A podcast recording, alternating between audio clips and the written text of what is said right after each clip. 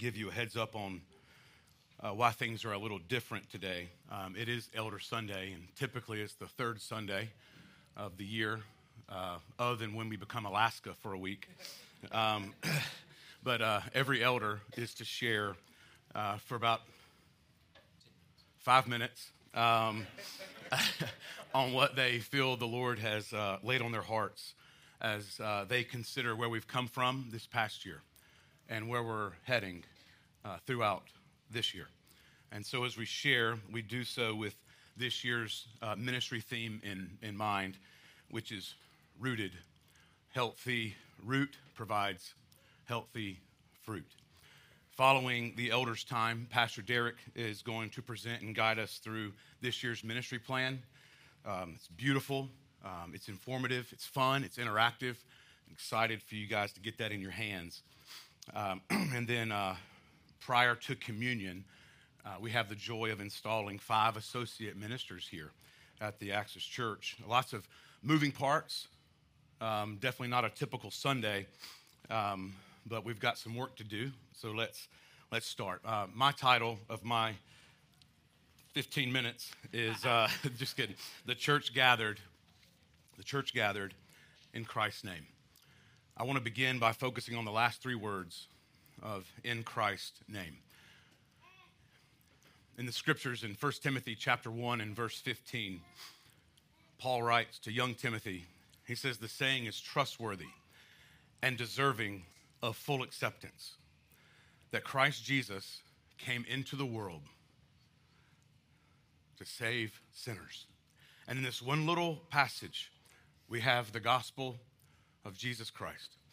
And so as we gather, we enter into the family of God only through the blood of Jesus Christ applied to the altars of our hearts by faith in the risen Lord Jesus Christ. And this is why many churches have their buildings, the front door of their buildings painted red as a reminder that they only enter into the family of God through the shed blood of the Lamb of God that that is the only way that we can be cleansed and forgiven of our sins, of our unrighteousness, and the only way that we may be justified and made right before God, that we might be made clean through the powerful work of God on our behalf in our hearts. And so, in light of this, church family, gather humbly, for God opposes the proud. As you gather, gather repentantly. A broken and contrite heart the Lord will never turn away. As you gather, gather with hopeful hearts, for the Christian is to be the most hopeful of all people. And as you gather, gather unified. Gather unified, focusing and concentrating on what it is that we have in common, not on what we don't have in common. Chiefly, that we are sinners in need of a Savior to give us mercy and grace as we are so clumsy and so sinful, needing Jesus Christ every second of our life. May the God of endurance and encouragement grant you to live in such harmony. That's being united. May the God of all endurance and encouragement grant you to live in such harmony with one another, in accord with Christ Jesus, that together you may have one voice glorify the God and Father of our Lord Jesus Christ. Therefore, welcome one another as Christ has welcomed you. How has he welcomed you? Welcome each other in the same way. And as you gather, gather singing. Enter his gates with thanksgiving, enter into his courts with praise. Give thanks to him, bless his name, for the Lord is good. His steadfast love endures forever, and his faithfulness to all generations. And so gather and sing and sing loud. And as you gather, gather, sing others. Love one another. Be devoted to one another. Honor one another. Live in harmony with one another. Build up one another. Be like minded towards one another. Accept one another. Admonish one another. Greet one another care for each other, serve one another, bear one another's burdens, forgive. Don't ghost and don't walk away. Forgive one another. Be patient with one another. Speak the truth to one another in love and with grace. Be kind and compassionate to one another. Speak to one another in psalms and hymns and spiritual songs. Submit to one another. Show deference. Actually, consider each other better than yourselves. Look to the interest of others more than to the interest of your own. Bear with one another, which essentially means just put up with each other. Teach one another. Help each other. Comfort one another. Encourage one another. Exhort one another. Provoke each other to love and good works. Show hospitality to each other. Clothe yourselves, all of you, with humility towards each other. Pray for one another. Confess your faults to one another. Basically, as my friend Pastor Matt puts it, let's just help each other make it home.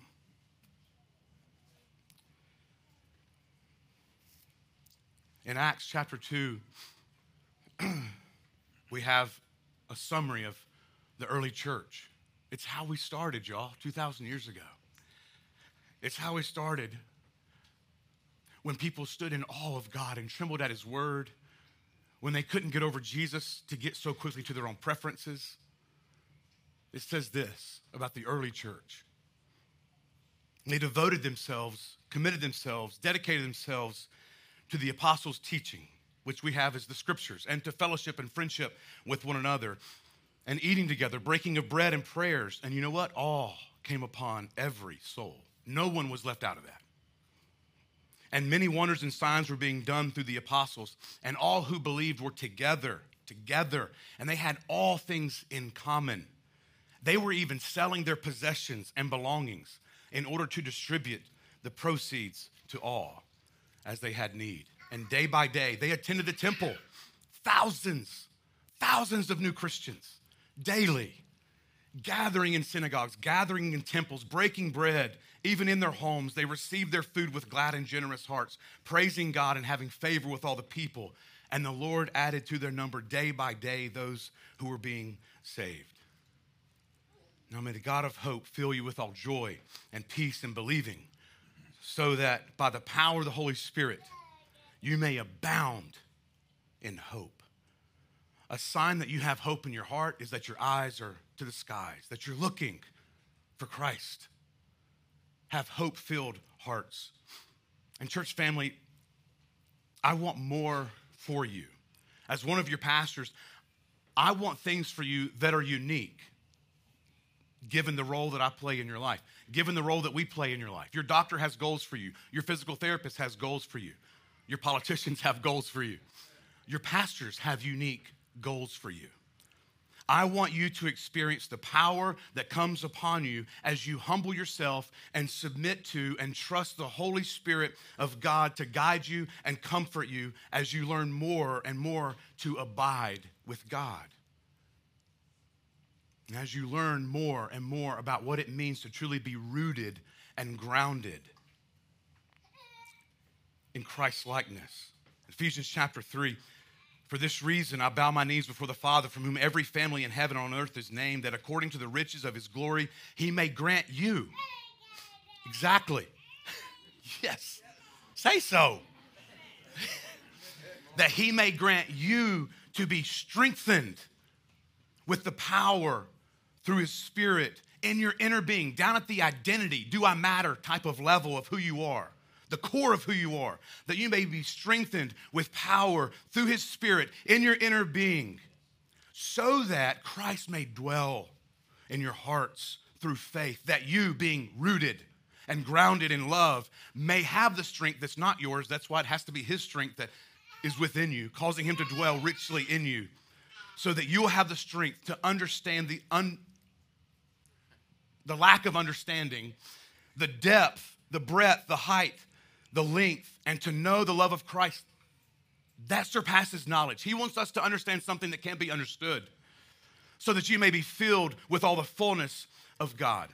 I want you to know about the deep and abiding and unshakable joy that comes to the humble Christian who's seeking to honor the Lord with their whole life.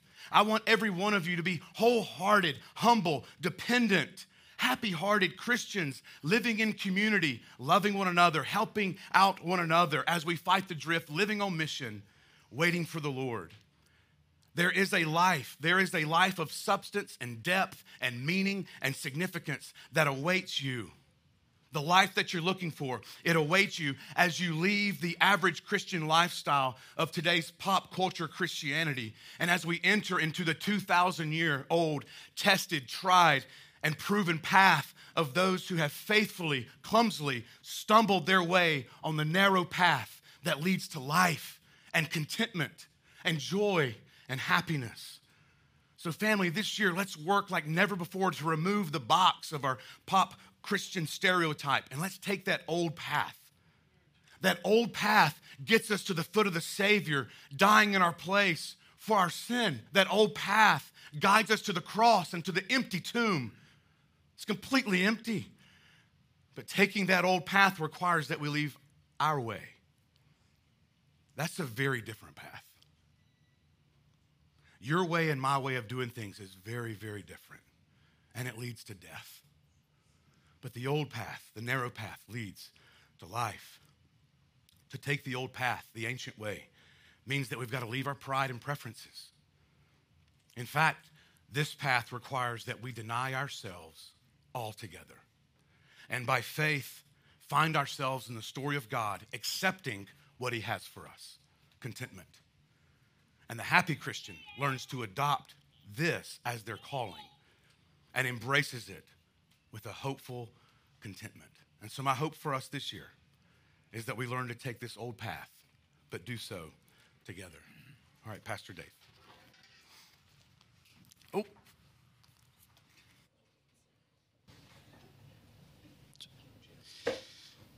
Church family, I'm so incredible and so incredibly thankful for you. I get to hear you sing every week, pretty much, and in conversations that I've had with you over these almost three years. I'm always blown away by your love for the word and your eagerness to gather and your love for your pastors. Uh, it's overwhelming, and thank you. Um, and I'm so thankful for the honor to be among these men who labor for your souls. Pastor Jeremy, your passion for Jesus and his word is so bright in every room at all times, not just behind the pulpit you're the most careful person that I know when it comes to trying to represent the heart of our Savior to everyone you encounter. Uh, and in your handling of every situation, you're so careful to want to represent the heart of Christ in a way like that I've never seen before, and I'm so thankful for that. It's just a remarkable gospel instinct that you possess, and I want more of that in my life.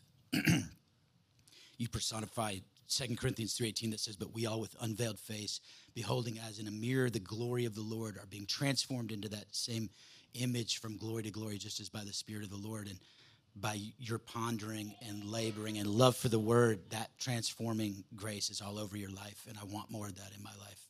Thank you. And uh, Pastor Derek, I'm inspired and challenged by the incredible way that you work for the glory of God and I'm deeply encouraged by the way you pray and by how you champion prayer among us and among everyone you know. I'm thankful that there is legendary evidence of growth in your life. Uh, I'm inspired by the clear evidence of self control. I know the Lord has a hold of you, brother, and I see Him mastering your heart, and I see you submitting to Him. It, you're transparent with it, and I see Him get a hold of you, and it's inspiring it's beautiful, and I love you and appreciate you. Pastor Don, I'm so deeply comforted by your steadiness and by the fact that you are grounded in the Word of God. You're a brilliant theologian in my estimation, and I am deeply uh, encouraged by how you care and nurture the people of God. Uh, I love the way that you give what you can with excellence and balance and with the clear conscience it's formative for me to see you do that, you and Susan, and I, I want to be like you when I grow up.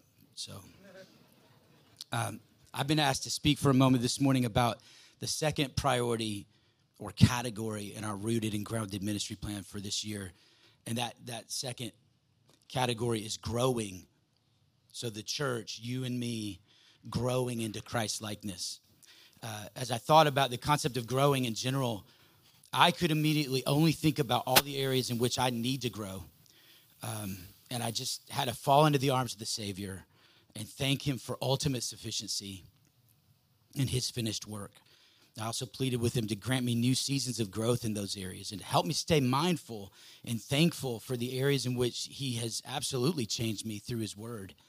Um, it's hard to kind of keep track of that. It's, it's easier to just lose focus and think about where you, where you really need to grow. So I'm confident that he who has begun a good work in me will complete it until the day of Jesus Christ, as it says in Philippians 1 6. Um, but for me, it's when I hear and think about that concept, what does it mean to grow? It's a major wake up call for me, and it's kind of a, a little bit of a gut punch.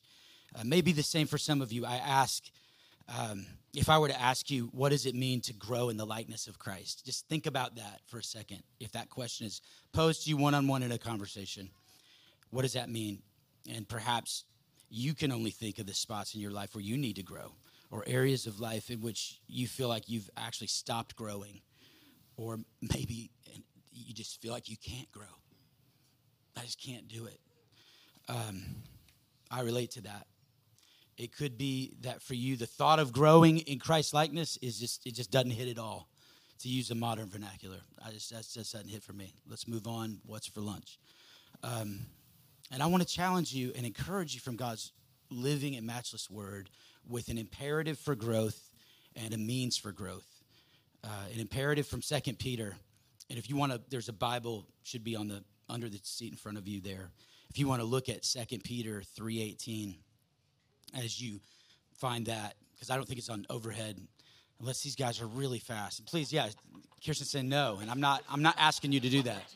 Yeah, I know, right? I'm just, well, they're not supposed to. I'm just saying. There's a Bible under the chair in front of you. Uh, as you turn to 2 Peter 3.18. Last year, Joe Jacobs and I uh, spent a lot of time with the Apostle Peter by way of memorizing his second epistle. So I'm going to recite the entire book for you right now. No, just kidding. Um, by God, oh, look at that. Okay, well, hold on a second now. I had a little more like, you know, transition time to get to the, uh, anyway.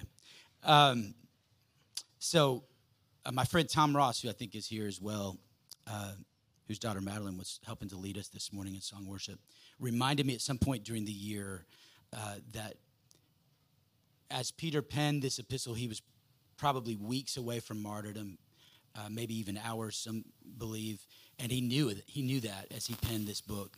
Uh, his words cut to the quick of things, the things about which he was most concerned.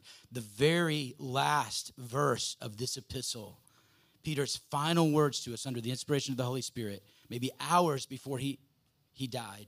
2 Peter 3:18 it says but grow in the grace and knowledge of our Lord and Savior Jesus Christ. Final words. To him be the glory both now and to the day of eternity. Amen. Um, so there's an imperative to grow. So let's answers our question. We, this is an imperative. Christian, blood bought saint, secured saint that will see the face of Jesus by his grace, grow in the grace and knowledge of Jesus Christ. Um, and then uh, Psalm 1 1 through 3 gives us a, a means for growth, uh, for growth. It says, Blessed is the man who walks not in the counsel of the ungodly, nor stands in the way of sinners, nor sits in the seat of the scornful, but his delight is in the law of the Lord, and in his law he meditates day and night. He will be like a tree planted by the rivers of water that brings forth its fruit in its season, whose leaf also shall not wither, and whatever he does shall prosper. So, a means for growth, being planted by the word, being gathered to hear the word, reading the word daily, living in the word, uh, Joshua 1 8, another passage from the Old Testament, uh, is a means. It says, This book of the law shall not depart from your mouth, but you shall meditate in it day and night, that you may observe to do according to all that is written in it. For then you will make your way prosperous, and then you will have good success. Uh, and a New Testament passage, 2 Timothy 3 16 and 17. It says, All scripture is given by inspiration of God and is profitable for doctrine, for reproof, for correction, for instruction in righteousness, that the man of God may be complete, the woman of God may be complete, thoroughly equipped for every good work, mature. Um, and then First Peter 2 1 and 2, it says, Therefore, laying aside all malice, all deceit, hypocrisy, envy, and all evil speaking, as newborn babes desire the pure milk of the word that you may grow thereby. Um, one thing to consider here if you find yourself in times of desperation, which this is some, as I think about you, young families, I've been there. I know there are moments where you, you all of you have it together so well. You, you're beautiful and your families are lovely. And I know you have moments of quiet desperation. I know you do. It's just all it feels like the wheels are coming off the cart. So that is um, it. You feel malice, you feel deceit, you feel hypocrisy, you feel envy. There's evil speaking. So there's the the means as newborn babes desire the pure milk of the word. I already read it. I grew up in that. Go back daily, humble yourself before the word. Um, I want you to experience the life dominating prompting of the Holy Spirit to grow in the grace and knowledge of our Lord and Savior Jesus Christ. I want you to experience the peace in your homes and with each other that can only flow from that kind of growth. And I want you to have God's word richly dwelling in you because that is the fountainhead, that is the source of growth into Christ likeness. Very practically, as a believer, standing in the sufficiency of Christ with your mind and conscience informed by God's living word, your desires begin to change. You can identify your motives more quickly and honestly. And you can easily see and agree with Jesus about your attitudes and your responses in every situation with increasing clarity as you go to the Word of God daily and pray humbly for the Lord to change you and to bring abundant fruit in your life. So I got a handful of Bible verses that relate to growing in the grace and knowledge of our Lord and Savior Jesus Christ means and why and the benefit, um, what what growth looks like, what it should look like, and the implications of not growing. So I got a slew of these that I've memorized. So just talk to me, and I want to give you that list because I, I can't recite all those, can I? No, no, I'm not going to do it. No, I'm not going to do it. Anyway, I love you guys. Thank you so much. Thank you. Amen. Thank you, Dave. Um, I, I was given the title "The Church Going." So we've got gathering, we've got growing, and now mine is going. Uh, and I'm going to be honest, uh, my whole oh, oh, thank you, place for the text. You almost stepped on my foot. The bad one. What about get a picture? Just feels like I got a screw in my foot. That's no problem.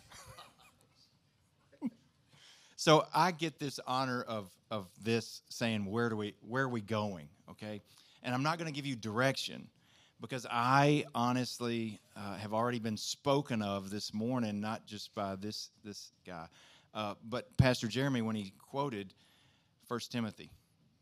This is a worthy statement, deserving of all acceptance, that Christ came into the world to save sinners, of whom I, as your elder, am the chief sinner. And that's how I know that Jesus is real. One reason is that I somehow stand before you trying to give you some encouragement, the biggest sinner in the room, forgiven because of what he's done at the cross. And so I want to encourage you this morning that as you, the church, think about going, I honestly think of it wrongly almost every single time I think of it and then have to course correct myself. Because I think of foreign missions, I think of Cuba.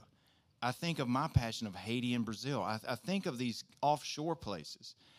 But if we look at the Great Commission and combine that with Acts 1 8, the Great Commission, Matthew 28, all authority in heaven and earth has been given to me. Jesus is stepping off the planet, he's returning to the Father.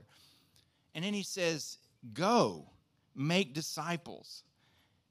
And he begins to say, When you make disciples, baptizing them in the name of the Father, Son, and the Holy Spirit, teaching them. I mean, so what you have, I want you to notice in that we, we do have it. Teach them, and behold, I am with you always, even to the end of the age. And that verse is full of what's called participles, ing words.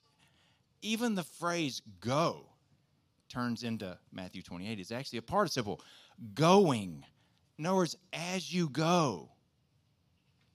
It is the moment you've come here and sung praises to Him, prayed repentfully to yoke back to Him, and then heard the word preached on this stage. What do we say at the end?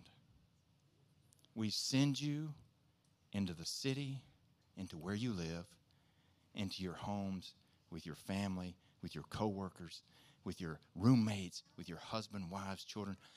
Go into the city to know, love, and obey Jesus Christ, helping, teaching others to do the same. I want you to know, brothers and sisters, you are on mission. That's where I get it wrong. As you go, make disciples. The imperative there is making disciples. It is in the back room when you're in children's ministry. It is on the street. It is every day in your office. It is wherever you live, breathe, or move.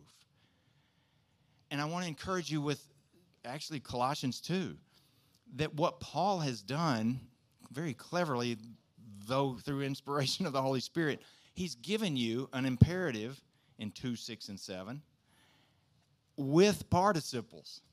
He says, Therefore, as you received, Jesus Christ. As you, that word received means you came to know and trust him as the one who he says he is.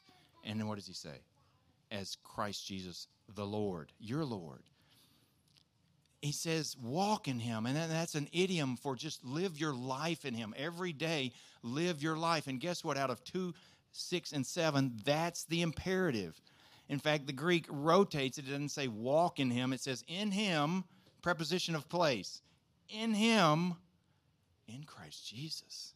Walk, know Him, grow in Him, gather in Him so you can grow more in Him, so that you can go wherever you go in each moment of your life, never alone. I am with you always. Go with Him into your life. And I, and I want for you to know that more than anything that, that you are on mission every moment of your life. I do forget that. But we get this again, 2, 6, and 7, with the imperative to walk in Him, having received Him. And then we get this, what's called a perfect passive participle rooted. Rooted, being, having been rooted in Him. That is a gift of grace to you and me. It is, it is God taking you and planting you by the river where you can draw nutrients. Why? So that you can bloom and grow fruit, beautiful fruit. You have been taken and done. That has been done for you. And since it's a perfect tense verb, guess what?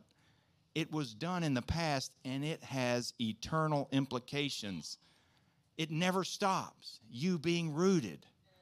The word R H I D Z O Rhizo, my favorite flower, is a rhizome. Comes from that word. It is an iris. And an iris is unique. It grows kind of on top of the ground, but look at it sending those deep roots down into the ground. Guess what? It only blooms if the top of the root is exposed to the sun. Cover it up with dirt, muck, mulch, the flower will cease to bloom. So you've been rooted facing the sun to grow exponentially. They grow on themselves, they multiply. So much so you have to separate them. It's a beautiful picture here of being rooted. But then he gives these participles when he says this. He, he, he goes on and says, You've been rooted. And now we get the present participles, what we do. Being built up like a, like a house, like a temple, on Him, the cornerstone, if you want to look at Ephesians. It is you, been rooted, now growing in Him, established, which means standing firm in your faith. That's what I want for you. That comes through knowing and growing in the Word. And having been established with Him, the final participle there is really giving. It's that giving of overflowing. It is, it is a word that means if you had a cup it would be running over onto the table. Over your life overflowing with thanksgiving for what God has done for you. Overflowing. Like, like I always picture the cup when it flows down and, and the liquid that gets on the table, it is at its lowest point. That is you and I standing humbly before Him daily, knowing that as we go, we must be humble. We must crush our pride and idols and, and allow Him to work through us because we are what? Rooted in Him. So, brothers and sisters, my desire is that we would understand that you have been rooted by the work of Christ Jesus. And now you, you grow deep roots for the purpose, being exposed to the sun daily of going. But remember, as you go, you are always on go, but you are never alone. Pastor.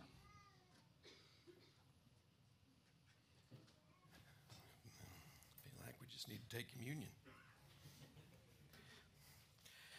Thank you, Jeremy and Don and Dave.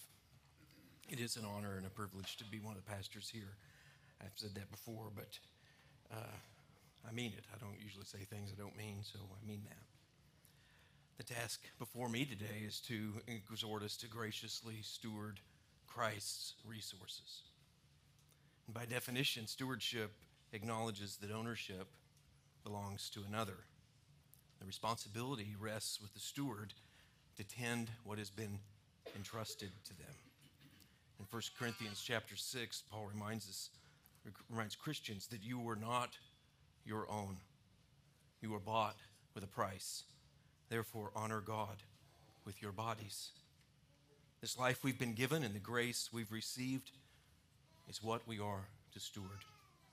Keeping with the healthy root, healthy fruit theme, listen to Christ as he frames this for us in St. John's Gospel, John chapter 15. He says, I am the true vine, and my Father is the gardener. He cuts off every branch in me that bears no fruit. And while every branch that does bear fruit, he prunes so that it will be even more fruitful.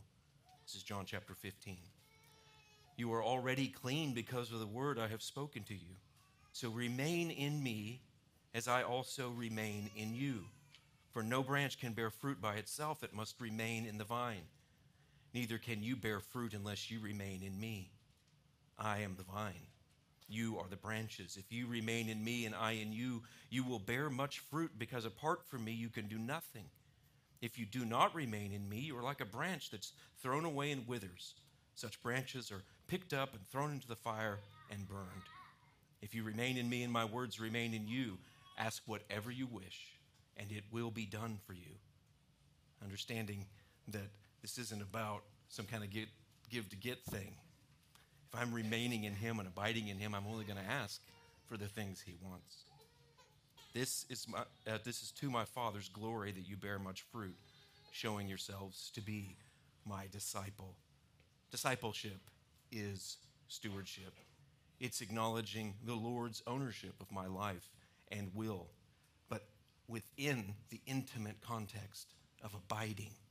And picking up on this theme, St. Paul in his 11th chapter of his letter to Romans is speaking to Gentile Christians. And he mentions those who thought they were God's people by ancestry or by some other kind of connection. Throughout this chapter, he uses this illustration of branches being broken off and, and grafted in, reminding us in verse 18 of Romans chapter 11 remember, you do not support the root, the root supports you. And he goes on to issue a warning to us in verses 20 to 23 of Romans 11 related to the seriousness of this stewardship and providing guardrails for us to persevere in faithfulness. In verse 20, he says, Don't be arrogant about this. Don't be arrogant about this idea that I'm, I'm, I'm able to be grafted in, a branch in this vine. He says, But tremble, for if God did not spare the natural branches, he will not spare you either. Consider therefore the kindness and the sternness of God. Sternness to those who fell away, but kindness to you, provided that you continue in this kindness. Otherwise, you can also be cut off. And if they do not persist in unbelief, they can be grafted in. This is the gospel. For God is able to graft them in again. St. Paul ends chapter 11 with a glorious hymn praising the sovereignty of God in this work and then he continues in chapter 11 with what our response should be. So he says in verse 33 Oh, the depths of the riches of the wisdom and knowledge of God, how unsearchable his judgments and his paths beyond tracing out. Who has known the mind of the Lord? Who has been his counselor? Who has ever given to God that God should repay them? For from him and through him and for him are all things. To him be the glory forever and ever. Amen. Therefore, I urge you, brothers and sisters, in, verse, in view of God's mercy, to offer your bodies as a living sacrifice. That you steward your lives in a, in a way that's holy and pleasing to God, for this is true and proper worship. This is true and proper dedication and stewardship. Do not conform to the pattern of this world, but be transformed by the renewing of your mind, the growth. And then you'll be able to test and approve what God's will is, his good, pleasing, and perfect will. For by the grace given me, I say to every one of you, do not think of yourselves more highly than you ought. As Pastor mentioned in there, as we think of this gather, what what is our posture? But rather think of yourself with sober judgment, a right view. I'm the chief of sinners in accordance with the faith that God has distributed to each of you. For just as each of us has one body with many members, and these members don't have the same function, so in Christ we, though many, form one body, and each member belongs to all the others. We have different gifts according to the grace given to each of us. If your gift is prophesying, then prophesy in accordance with your faith. If it's serving, then serve. If it's teaching, then teach. If it's to encourage, then give encouragement. If it's giving, then give generously. If it's to lead, do it diligently. If it's to show mercy, do it cheerfully. Love must be sincere. This idea is that I don't get to take a pass on mercy because I've got this gift of teaching. The Spirit gives at will when you need it. You'll never, you'll never see any of these more, uh, more, more highly recognizable in Christ's life. He was all of these things at any given moment, at any time, as was needed. And so there are going to be seasons where I'm to give and to be merciful and to encourage and to lead. And I trust in Him to do that, trusting that He's doing that in you. That's the sincere side of love. We hate what's evil, we cling to what is good. We're devoted to one another in love. We honor one another above ourselves. We're never lacking in zeal, but we keep that flame, as uh, Pastor Dave talked about. We, we stoke the spiritual fervor, serving the Lord, joyful in hope, patient in affliction, faithful in prayer. And we share with the Lord's people, with all the Lord's people who are in need. And we practice hospitality. We bless those who persecute us. We bless and we don't curse. We rejoice with those who rejoice. We mourn with those who mourn. We live in harmony with one another. Not to be proud, but to be willing to associate with people who aren't like us. Not to be conceited, not to repay anyone evil for evil, but to be careful to do what's right in the eyes of everyone. If it's possible, as far as it depends on you, live at peace with everyone. We don't take revenge, my dear friends. We leave room for God's wrath, for it's written, It's mine to avenge. I will repay, says the Lord. And I'm the one that needs to be worried about that. On the contrary, if your enemy's hungry, feed him. If he's thirsty, give him something to drink. In doing this, you heap burning coals on his head. Do not be overcome by evil. Overcome evil with good. And the evil I'm overcoming is the evil in my heart.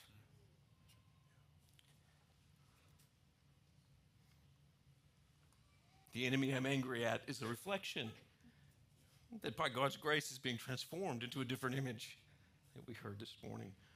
This call is not to perfection, this call is to health and maturity and this occurs because we are grafted into the root. The fruit of righteousness from this list we just read is not produced or forced by the branch. It happens naturally as we learn to abide. And the test is if this isn't occurring, are we connected to the root? Still, if this matters to you, if any of this resonates with you, rest assured that the process has started. So don't get frustrated with the pace. No gardener or farmer is angry at the tender shoot that isn't producing yet. She nurtures it and cares for it, realizing how important this part of the process is. And in our own lives, we may have figured it out in one area and not in another, and that's okay. In the context of Christian community, this process is humble and non judgmental and nurturing. We don't yell at a toddler for taking a few steps and then falling down. We celebrate the effort. We help them up. We encourage them to continue. And notice how important the important element here that exists. If, if our abiding, in our abiding, we find ourselves a bit further down the road, this is grace that we've been given to encourage and celebrate others, just as we will need it in our failures. Last week's Arctic weather reminded me that when you're walking with someone on an icy surface and you or they slip, there's support for one another. And it's no fun if you're alone. And you ask my son. he, he came in all messed Bless him. Slipping in community is a difference maker. The point is, if we and other branches are rooted in the right source, that is, grafted into Christ, an abundance of fruit will be produced. And this is stewardship at its best. Whole life stewardship is discovering the joy of sacrificial living, not living for ourselves, but for Christ and for each other. And so, the economy of the kingdom, good stewardship is learning to abide in Christ through faithfulness, obedience, and love, and learning to do this in community. So, God help us. This, um, this plays out in some practical ways. So, we're going to kind of, if, if our ushers can go ahead and start distributing those brochures. Um, just want to talk through our ministry plan. We'll go through this as quick as we can. I don't want to necessarily, you know, we, we will kind of flip through the book here, but I'm going to give you time from this point. This is yours to keep. Um, we use the, oh, thank you. We use the uh, the term ministry plan at the Access instead of budget to communicate that this is broader than, you know, dollars and cents it's, or accounting and administration. It's an annual process that we go through to evaluate um, the formation and foundation of our church. We recast vision for the faithful stewardship of the communal resources that God has supplied, and it's a challenge for us to all take a step expanding the gospel in Middle Tennessee. So let's just start by referring back to that verse that Pastor Don uh, walked us through in Colossians 2, verses 6 and 7. It's kind of the theme for our year. Therefore, as you receive Christ Jesus the Lord, walk in him, rooted and built up in him, established in the faith that just as you were taught, abounding, overflowing in thanksgiving. Christ is life, and we desire that this theme of being rooted in him pervade our motivations and drive everything we do. So, if you'll turn to the first two pages, I just want to take time um, I want to encourage you to take time to read um, and be encouraged by Pastor Jeremy's letter to the church. Much of what you've heard expressed this morning, but take some time over the next day or two or this afternoon and, and read and absorb this and let this land in a beautiful way. Pages three and four, uh, we walk down memory lane. We're not going to spend a lot of time because 2023 is so last year. so uh, it's. Uh, Is it, is it me or does it feel like January has been slow? Like we are still in January. It's kind of strange, yeah. It's weird. Yeah. I, I have a feeling it's going to accelerate. But. I can't wait for February 1st. yeah. It's been a rough month. Oh, there you go. He's ready to get out. Okay. yeah. So even though it was last year, we uh, we still think it's good sometimes to reflect on the Lord's faithfulness. We've got some pictures there. Also, just real quick, want to shout out Kirsten. to Kirsten Kent back here. Yeah.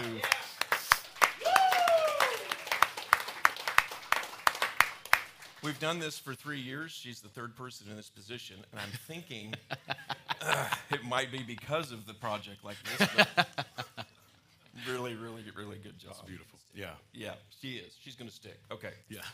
But St. Paul reminds us uh, throughout his epistles that remembering and gratitude are the antidotes to anxiety mm. and the pillars of prayer. I can't pray faithfully and effectively if I'm not remembering the faithfulness of God right? That's, what, that's that call. So, anything you'd want to highlight from last year? Just glad it's over. We're in the new. On to the new. Just a couple of quick things I'd mention. We saw 65 uh, people become Access Ministry partners last year. It's really cool. 45 people took advantage of um, accessible counseling services. That. that. was brand new. Y'all are awesome. You 45 brave souls. Man, really thankful for y'all Yeah. stepping into that room. Yeah, we're broken people, and this is one of the things we really wanted, and we're excited about seeing that expand. We had over 500 people at Easter. We've talked a little bit about that. Uh, we've got over 200 people volunteering, scores of benevolence interactions. Surefire launched. Some of you like coffee shops, and don't. I'm sorry, but it's been it's been really cool the interactions in the neighborhood, and and we recovered from another fire. That's the other thing I'm hoping that we can skip in 2024. That's what we called it. Yes. Sure, another fire. And sure, yeah, Yeah. yeah. Sure. All right, well, we're going to try not to burn the place down this year. page fun, i- or page five is a fun exercise right here. So I'm not sure how scientific this is, uh, but who needs the Enneagram if you can discover your plant personality? and I will say, I have gone through this a couple of times. Don't overthink it. It always ends on the same one. right? Yeah, I'm like, You kill plants. yeah, I'm up here going, I hate plants, I kill them, and I still end up with, oh, you're Round up. Yeah, you're you're peaceful and it's no, I'm- no, I'm not. You're a cactus. Page seven. yes, yes. And you were flattered by that. No, I- yeah, but I'm soft on the inside. Yeah. Right. Yeah. there Yeah. It's getting there. Page pages six and seven. Uh, we just want to reflect for a minute uh, as we kind of get into what's coming, what's next. Um, just re- reflect on uh, the step of faith we took together in 2023. We put together a pretty aggressive giving goal. And the giving goal last year was 1.052. $1.052 million to provide the resources during the Let There Be Light ministry plan. And by God's grace, you gave 1.054 Wow. million dollars. That's awesome. And just so you know, this stuff is more art than science. It's not like you know, it's not like we're sitting there going, okay, if we can get you know, if this comes, if this comes in, we're just blown away Yeah. that God provided exactly. Yeah. I mean, like within two thousand dollars, what we needed It's amazing. through your generosity, and I just think we should celebrate that. That's, That's awesome. That's tremendous, man. Praise God. Amazing. So that brings us to page eight. Um, this year, the plan is to fund um, the areas of ministry gatherings, discipleship, mission, and missionary uh, ministry support, or that stewardship side of things, to the tune of 1.255 and change. Um, I will say that's a modest. It was a much bigger step last year. This is a modest 14% growth over 2023, but it reflects the reality that we also grew by 15% across our ministries, and we're feeling that. Um, uh, we're feeling that pressure in, in several areas we'll talk about. So let's take a look at how this plays out. Um, we'll take uh, take some time to peruse pages 9 through 16. We're not going to go page by page. But the reality is um, that costs related to simply gathering continue to rise. Parking, we're having to buy, we buy parking every Sunday um, so that we can park across the way and over in the corner. Um, utilities require building improvements that are on the horizon. Apparently, two fires require sprinkler systems, so there's some things like that that um, are going to come. Yeah. Um, but we don't. What we don't want is we, want, we don't want those things to put on the back burner the plan for ministry, because we really sense that there's an, it's important that we increase, uh, intentionally increase resources in internal and external care. Uh, that we expand our focus on community impact through some really cool partnerships, refugee ministries, FCA is new for us this year, but we really feel like that's a, a good connect point As youth, man. It's, it's yes, Yeah. a homeless ministry, et cetera. Um, providing additional opportunities for um, access ministry partners seeking mental and emotional health services, increased attention to youth and college ministry, equips women's and men's events. We want to be more intentional around connecting with each other. We're going to see some things uh, adapt or adjust as, as it relates to opportunities for us to be hospitable to each other and to gather and to fellowship um, to the nation's opportunities in Cuba and Appalachia and Rwanda, uh, including trip fee subsidy and support so that you can go. And I know that's a moving, I know every year it's a, a different list, but we're just discerning what God's doing and, and being av- available to what the doors that He's opening. And we're also investing in church plants um, in, in some pretty significant ways this year. Um, in fact, uh, we've got some of those folks uh, here, South Nashville. Uh, Ryan Stanley and James Mitchell are going to be planning Harbinger uh, House House Church Network thing. It's a beautiful. We launched June, right? July. July. So there, you're going to be hearing more about that. We want to seed what God is doing, uh, what He's laid on their hearts to do. It's been a beautiful ex- Yeah. uh, expression. Um, James is going to be going through PLC. Ryan was one of the first to, to go through it. Um, we've got uh, uh, Charlotte, North Carolina, and that's Chad Miller, Chad Miller and Mark Likens. Yes, Mark. That's right. And your last name? Likens. That's right. And so Mark's coming through PLC this Mission year. Bible. part of- it's Mission Bible Church in uh, brand new uh, Charlotte, North Carolina. Still getting kind of started, right? And so we are coming alongside them. And then uh, Saint uh, Saint Augustine, Florida. So we're excited about Anthony and Josh. and Josh uh, being here with us today and being a part of this. And that's uh, and what's cool about this, guys, for y'all, just to just a tiny little backstory on it. We kind of call this Access Greenhouse a little bit. I think it fits with our with our rooted. But these are three very different um, kind of church plant expressions, and it's I love that. I love that we're, we're we're trying to figure this out. We- the, um, we want to help these guys as they pursue and obey Christ and where they're calling them, and we just want to get get along uh, side of that. So uh, they, one of the other things that's part of this is being is, is the PLC, the Pastoral Leadership Collective, and this is season seven. Season seven. Season seven. Eighth So- year. Our eighth year, and I've left my phone over there. If you are part of PLC season seven, uh, if you'll come, if you'll come up, And just stand on both sides. just kind of come right down here. We just want to acknowledge you guys. That starts today. Pastor, give us just a little context of that process. Yeah, so uh, PLC, our Pastoral Leadership Collective, is an eldership pastoral pipeline for leadership development of shepherds in the local church.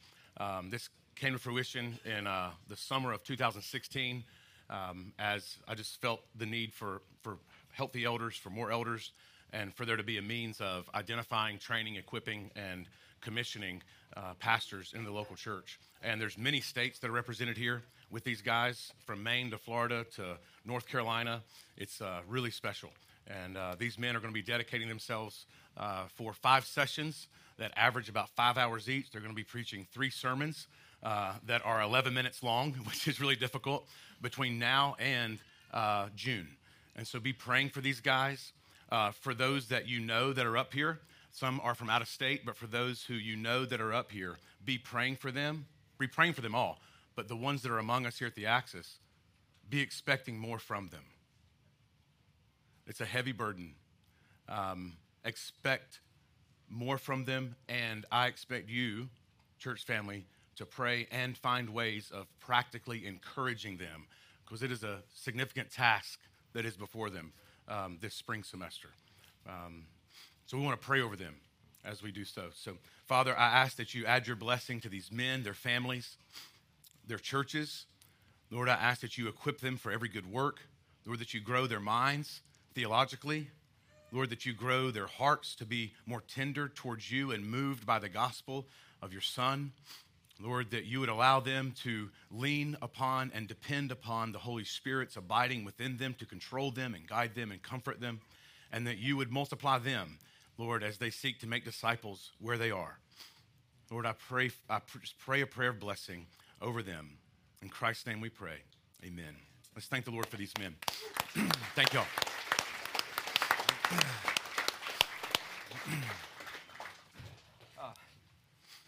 Lastly, it's going to take uh, all of us to be rooted and fruitful in Christ this year, engaging and giving and supporting, being honest and humble and generous and responsive and hopeful and safe with each other. So, what we're asking each of you to do is take this home, spend some time in it, look at it more closely, and then would you just begin to ask, how could you, how can I take a step this year? Not, not from some other starting point, but from where you are and not compared with anybody else. This is about collective lift that comes from all of us as we move forward, not waiting on someone else to catch up or get started. So let's read the Bible this year. Yeah. Start somewhere. Just read the Bible. Let's make prayer a priority. Establish a rule. Join youth on the fourth Wednesdays of every month. Yeah. Um, get ready to go on mission. Be, be mindful that going is about now. Like, how, how can I be um, aware of what God's, where He's sending me when I get up on Monday morning and drive to work? But also, maybe you need to get a passport. Maybe you don't know where that's going to lead, but be ready. Begin, set resources aside. Maybe you could serve somewhere. Got, there's 200 of us that serve in different capacities here. but there's always need for more group lift. Um, so see Rachel about that. See Jordan about that. Maybe get into a deeper level of community. If you're not in an, uh, an access community, that's what Gordon's here for to help help you connect. Uh, maybe you need to become an AMP, uh, an access ministry partner. Just be more known this year. Maybe take a step in your giving. And on page um, 18, I just want to encourage this. Since Pastor Jeremy's recent message on the subject, we've had folks literally come up to us and ask things like, Where do I start? Um, I'm in, but I don't know how practically. Listen, we're gonna, we'll work with you. Um, we'll connect you with others who are further down the road. I'm happy to sit down and talk about what this looks like because sometimes the best way to start, especially related to generosity, is to start. Just by giving something every week, every month, whatever that looks like. Remember what was said you have a greater need to give, and the church has a need for your money. Consider taking that 1% challenge on page 18. I was recently told of a person's grandfather who decided to do this every year. And by the time they passed away, he was giving 30% to the church. Hmm. And he didn't even think about it because every year he just took a step, just took a step, took a step. And you can find yourself there. So maybe I make 30000 and I give about $75. Well, that's 3%. I give about, three, you know, 75 a month. But, you know, maybe I could take a step to, you know, just, it's that kind of thing. Um, you may want to learn how to gift assets or store resources. There's a, I just want to say this there is no risk in outgiving God yeah. or hurting the church. Hmm. The ability to plant churches, relocate to a larger space, meet demands of growing congregation are only limited by our faith. Hmm. Remember what I preached a few weeks ago, where Christ couldn't do certain work in certain places because they didn't ask. Hmm. My own giving needed some scrutiny. And in December, I decided to take a step. And I'm glad we did. So I'm on this journey with you guys, and I just encourage you to think about that. In 2024, let's develop healthy spiritual roots for the purpose of producing nourishing spiritual fruit. All right, Pastor. That's beautiful. Thank you, Derek. Um, it's, uh, it's pretty remarkable that a church our size, with our resources, uh, get to be involved with three church plants. There's in one year. Um, there's a lot of churches that are much larger with much more significant platforms that will never plant three churches in their entire life as a church. Um, that's just evidence of God being among us. And um, these men are phenomenal. Your elders are absolutely phenomenal. Don could absolutely.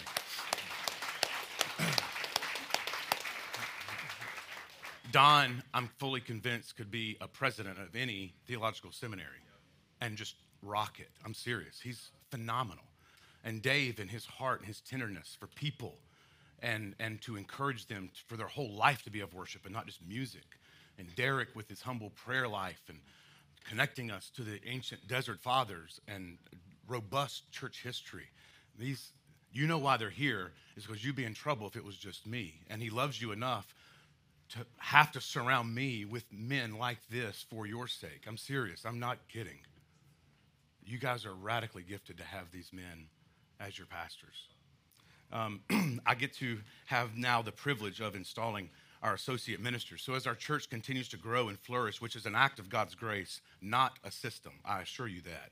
We're feeling uh, the need to add more trellis, leadership trellis, for the vines of growth and lives and opportunities that the Lord is giving to us.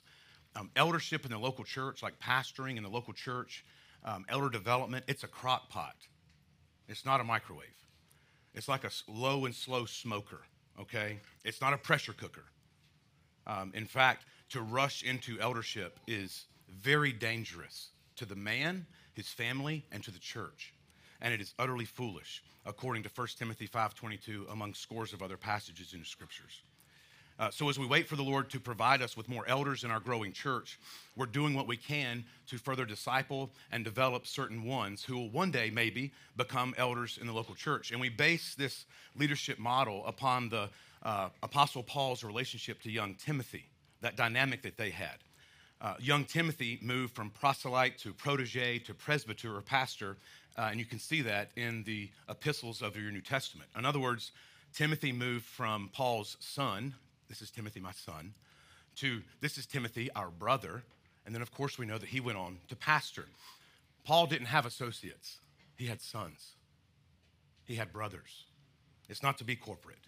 And so, for this reason, when referring to our associate ministers, which is something that is familiar in, in American church culture, we're also going to be referring to them as elders' brothers, the elder brothers. And so, this role has been created to serve as a developmental program for select men who have successfully completed and graduated from our PLC program. Not all PLC graduates will participate in this role.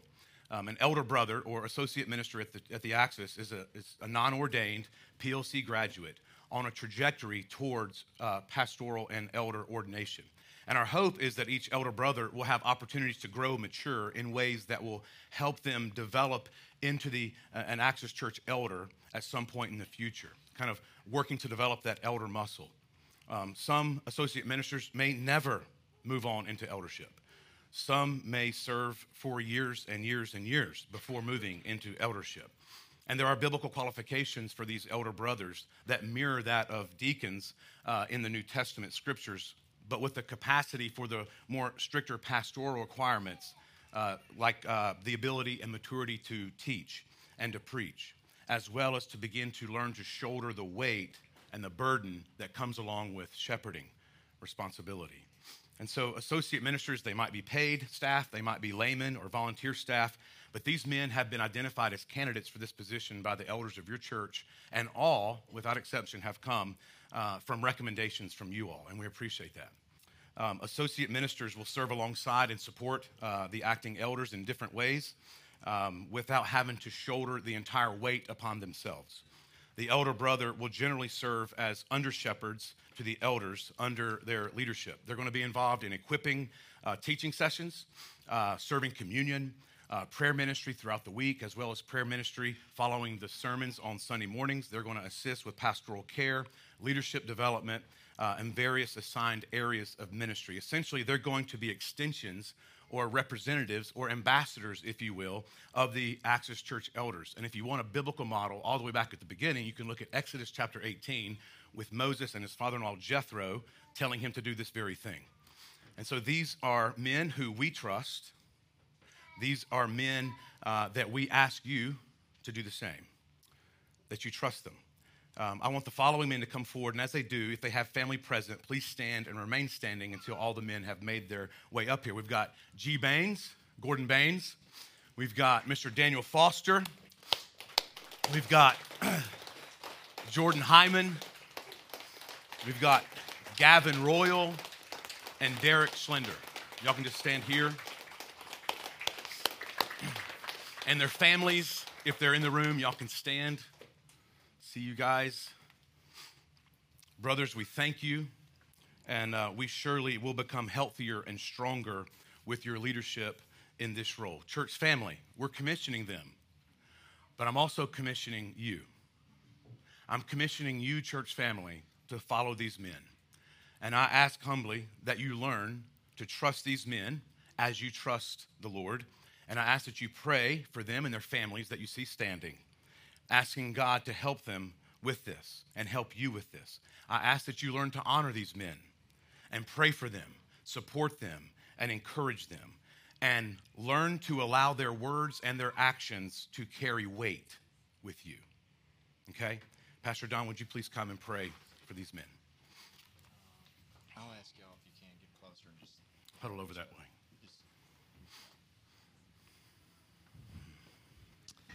That's great. Let's pray together over these guys. Heavenly Father, first and foremost, we want to praise you for, for this church, um, for its ministries, for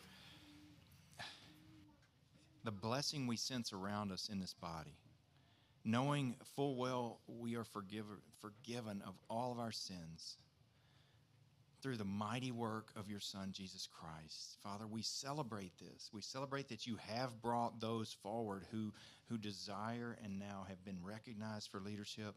And Father, through your Spirit, will be able to, to lead effectively and humbly with great mercy and compassion. So, Father, I pray over them uh, first safety because they will be buffeted uh, by this world. I pray over, over their families and those that know them, that, that they support them, and, and Father, that, that you comfort them in, in moments of difficulty. And Father, more than anything, I pray that they have an insatiable yearning for your word, that they are in your word and live through your word, that they might know Christ intimately and therefore be a representative of your Son in whom we love. Father, I thank you again for the men and what they will do among this body and in this world. And all God's people in the name of Christ say, Amen. Thank you, guys. Paul writes, we're going to move into communion now, folks. Um, Paul writes again in 1 Timothy chapter 1 and verse 15. The saying is trustworthy and deserving of full acceptance that Christ Jesus came into the world to save sinners. And so as we approach the Lord's table today, let's do so doing what he told us to do and remember him as we approach the table. Christian, this is for you. This time is for you. We've got juice, we've got wine, we've got bread. You're going to take the bread, which is symbolic of the life, the perfect life of Christ, as he lived as your representative before God. You're going to take that bread and you're going to dip it into the juice or the wine. That red liquid is symbolic of the very blood that flowed from the wounds and the beatings of Christ Jesus as he was suffering as your substitute in your place, bearing the very wrath of God and not just a whip and not just nails, but most importantly and significantly, shouldering the very wrath of God, shielding you from it as he was absorbing that upon himself. And so, Christian, remind yourself of this. This is where your hope comes from. This is to strengthen you. This is to fortify you for the week that's in front of you. Be anchored this week in the finished work of your Savior, Jesus Christ. Let's pray together. These are the gifts of God for the people of God. And we proclaim the great mystery of the Christian faith that Christ has come, He has lived, He has died, He's risen, He's ascended, and He will surely come again. Thanks be to God through Jesus Christ our Lord. Now, may the blessing of God Almighty, the Father, Son, and Holy Spirit be on this time of remembering, this time of worshiping, this time of responding, this time of repenting, this time of reflecting, this time of communion. And remain with us always, even through the end of the age. Christian, when you're ready, we invite you to come. There's self serve stations in the back two corners. The elder brothers are going to serve you up front. You can come when you're ready.